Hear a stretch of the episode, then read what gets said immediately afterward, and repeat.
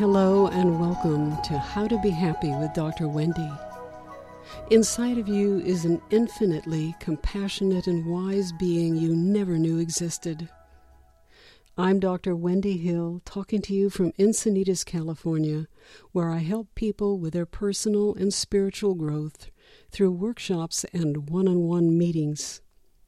Let's explore together how to find your true self and to live the life you were meant to live. We will talk about everything from how to heal your inner child and transform your current life, to how to connect with your highest self, and to connect with others in ways that bring joy. My guests will be clients, friends, other professionals, and maybe even you. So I invite you to relax and open your mind and your heart.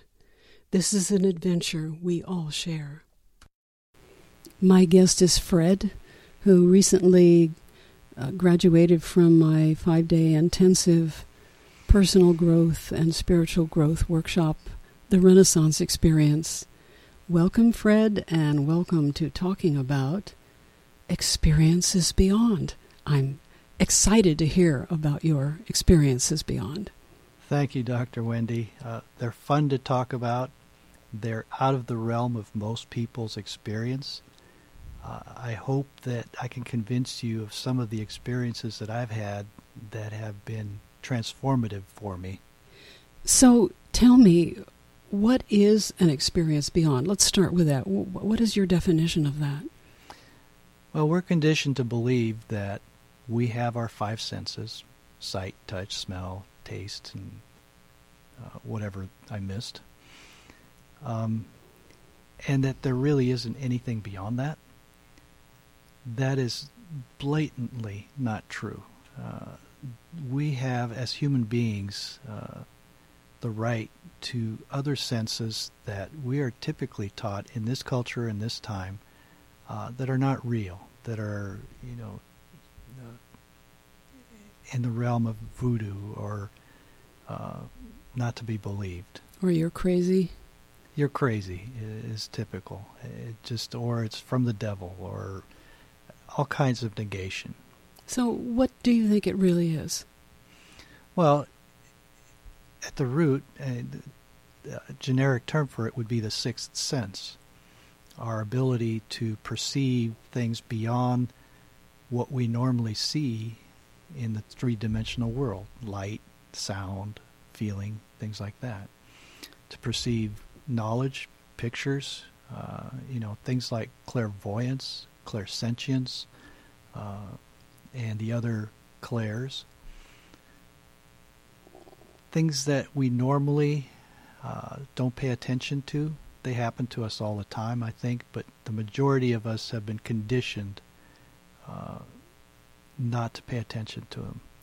Some people retain the ability to see these things or feel these things out of their childhood. I think children are born with that ability, and it gets conditioned out of them. Uh, some, so it's so it's a natural. I think it's phenomenon. Natural. Yeah, it's very natural. Uh, it's part of our human history. Uh, it's it, part of every ancient culture. Uh, if you care to take the time to study of it, uh, like the ancient Egyptians, for instance, uh, you hear of the Eye of Horus, which was one of their quote-unquote gods, uh, which was really a symbol for our sixth sense, our third eye, uh, our ability to sense things beyond just the five. So I had a few experiences personally that kind of set me on a path to try to develop this or to Actually, I was chasing it because it was so much fun and so exciting. So will you tell us about one of your experiences beyond? Well, the first time I con- became convinced, utterly, totally convinced of telepathy, uh, I was commuting home under a bridge, and the great earthquake up in San Francisco, uh, San Francisco had just occurred. And it had crushed quite a few people under the freeway bridges that had fallen. I remember that. So I was sitting under this bridge in a traffic jam, looking up at the concrete with my brain just wandering, and I started wondering, well, if that concrete came down on my car, would I survive? And having been a math major at one time in my career, I started calculating and doing numbers in my head. Yeah, about one hundred seventy-five thousand pounds would come down on the car. Could I curl up under the seat and survive that? And I was thinking of all these scenarios of concrete coming down and crushing my car and crushing my car this way. What if the ground shook this direction? Okay, it was kind of odd, but, you know, I was bored, and a typical half-hour commute home. I had nothing else to do. Um... And I just happened to catch out of the corner of my eye, there was a migrant worker across the street. I was under a freeway bridge, and the sidewalk went across, and he was looking at me with this horror on his face. And I was very surprised, and, and I looked around behind me. Was there somebody about to shoot me or murder me? Was something going on behind me? No, he was looking directly at me. He had my eyes. And I looked at him, puzzled, and he looked up at the bridge.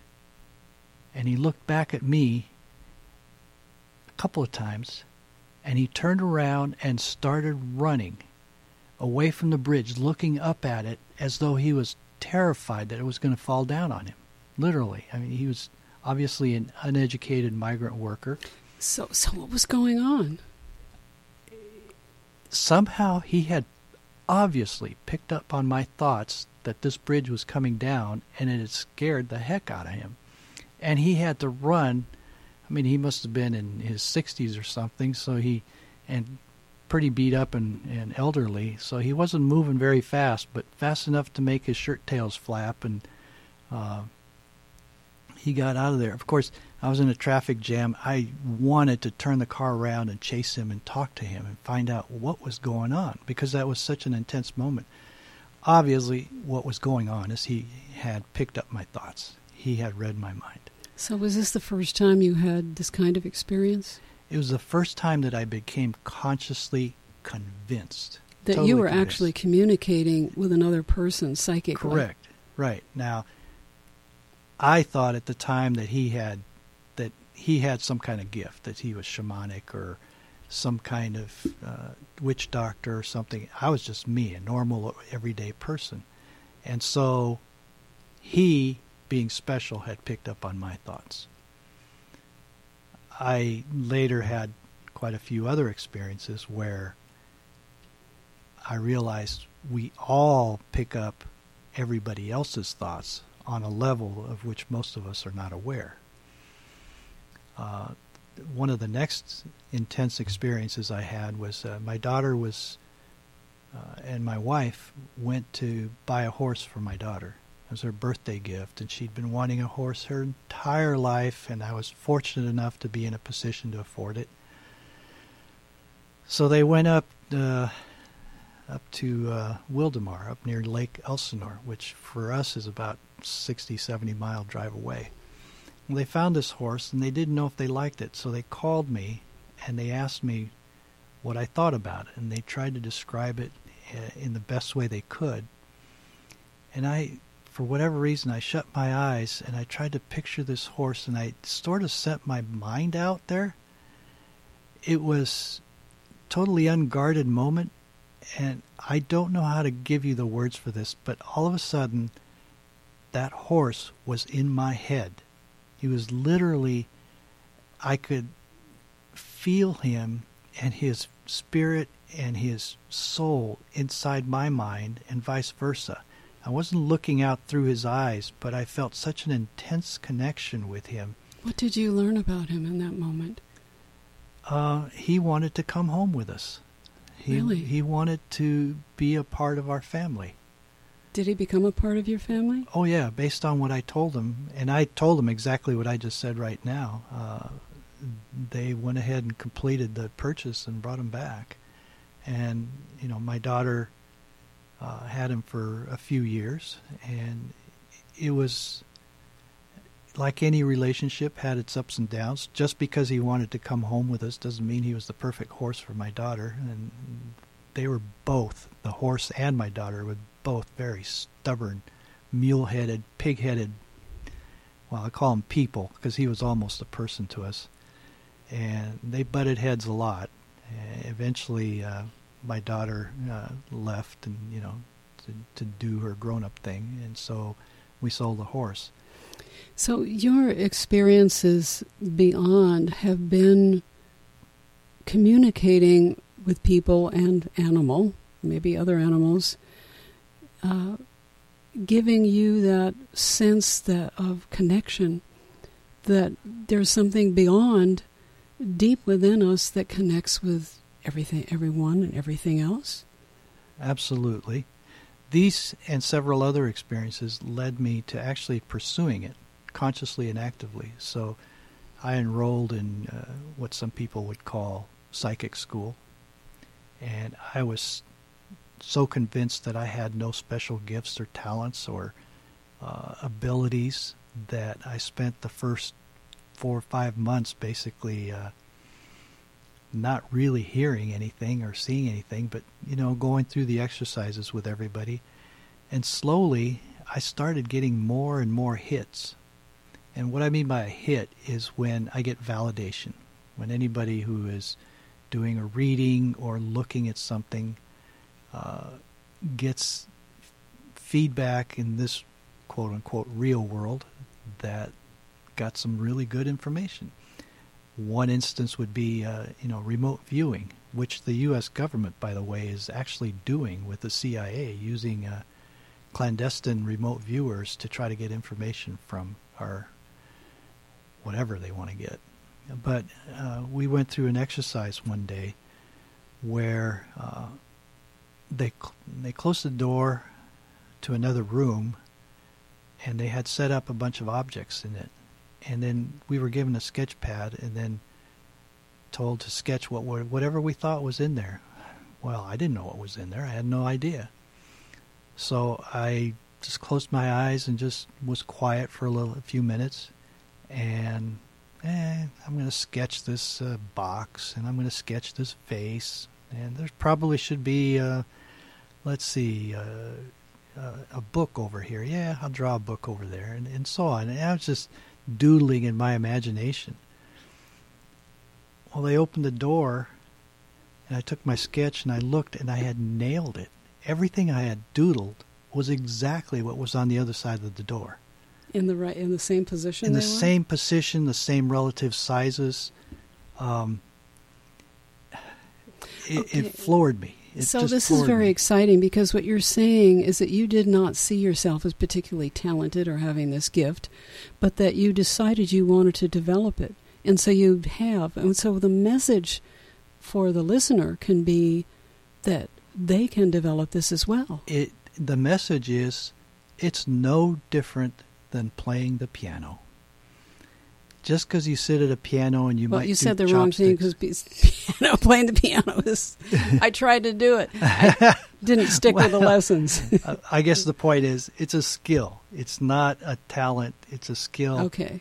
Uh, we all have ten fingers. We can all learn to p- play the piano. Some of us might make beautiful concert music, and other ones might just entertain us at a party. But we can learn to play the piano with enough dedication. It's a skill we pick up. Okay, so this is very exciting. So I'm going to ask you something that you didn't expect me to ask you. And that is, uh, the listener doesn't know, but you know, that lying not too far from us is my dog, Willie. And he's just lying there relaxed, listening to us talk. Would you be willing to take a moment to tune in to what Willie is, may be thinking or experiencing, and tell us? Well, through training, I've learned that that first flash of picture or or thought that comes in uh, is usually the right one. So I'm going to put this recording on pause while you take a moment, if you will, to tune into Willie. You don't Willie. need to do that. You don't need to you do that. You don't need to, because okay. the second you said that, what's in Willie's mind? I got this picture of a rabbit. Okay. Now, he's laying there. Looks like he's asleep, but he's probably dreaming, and not very deeply. I don't think he's deeply asleep. But the pictures flitting through his mind are literally flitting. I mean, it's not like he's creating a movie in his mind. He's getting fleeting thoughts of rabbit and and he's drifting, excuse me, he's drifting in and out of total unconsciousness, like deep sleep. So that is a dog reading. I've never read a dog before. Well, thank you for doing that dog reading, and uh, thank you for having, um, say, the faith and the courage to do that on the fly. As I went through the class, uh, my confidence uh, grew as I started getting more and more hits. And the only difference between myself and probably any other person, uh, any other quote-unquote normal person out there, is that through this practice, through training, I've learned to pay attention to certain fleeting and subtle energies and ideas and thoughts that come in. And I re-emphasize, it's like playing the piano. It just takes practice. So I was reading a lady one day uh, as an exercise, and I got pictures of a young woman in a gingham dress looking intently at herbs and weeds and grasses as she was walking along behind a wagon being pulled by oxen, a Conestoga wagon. And I started describing this to her. Um, And I felt like, uh, I think I'm looking at a past life picture that you're carrying. Now, go, talking about past lives, that's another totally different subject, and we won't go there today. But that is an experience beyond those. So if you want to talk true. about it a little bit, you uh, can. All right. Anyway, I, the pictures were very vivid, fairly intense. And I, as I described them to her, her jaw started to drop. And she said she had been intensely interested her entire life in the Oregon Trail and learning the history. In fact, she had actually done the Oregon Trail, you know, as a car trip uh, with her husband, and was fascinated by the whole concept of it. And so is it possible that a past life that we've had would, in our current life, uh, bring about interest in whatever phenomenon or area or kind of people that we were involved with? I'm convinced of it. I think we don't give enough credit to that. We bring many things with us as spirit into this life, some unresolved uh, that we come to resolve. And through utilizing the sixth sense, you can actually start to become aware of those things. So one of the things that I do is regression to past lives as well as regression to in this life. Have you had a past life experience, Fred? Many, many. The, the single most vivid one was I shut my eyes once and saw a picture of my foot. And I can't emphasize how vivid this picture was in my mind. And it was a wide, short foot. Uh, I got the impression that it was of a Tibetan type of person. And they were. St- it was a very stocky, strong foot. Uh, nothing like my foot. Uh,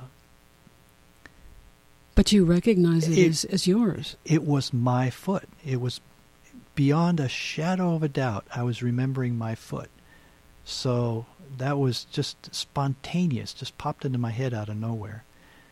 But uh, what do you think there is to learn by going into a past life that might be helpful in, in our current life? There may be, well, the, the classic answer is you're going to work out your karma one way or another. What does that mean? That means that you have to... Karma is basically the law of cause and effect, and you have to close out the effects of what you have caused or pay for them in some way. And I'll be honest with you, I'm not sure I understand karma in all its ramifications.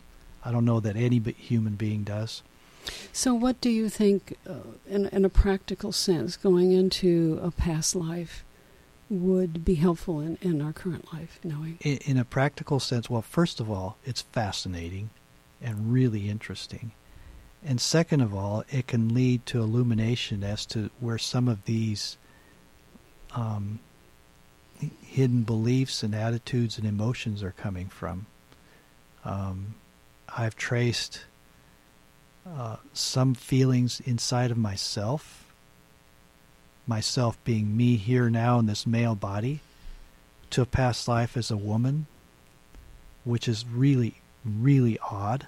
Uh, and I'm still groping with that and grappling with it, but it's also very interesting in seeing how the effects of living that life as a woman is actually impacting me today as a man.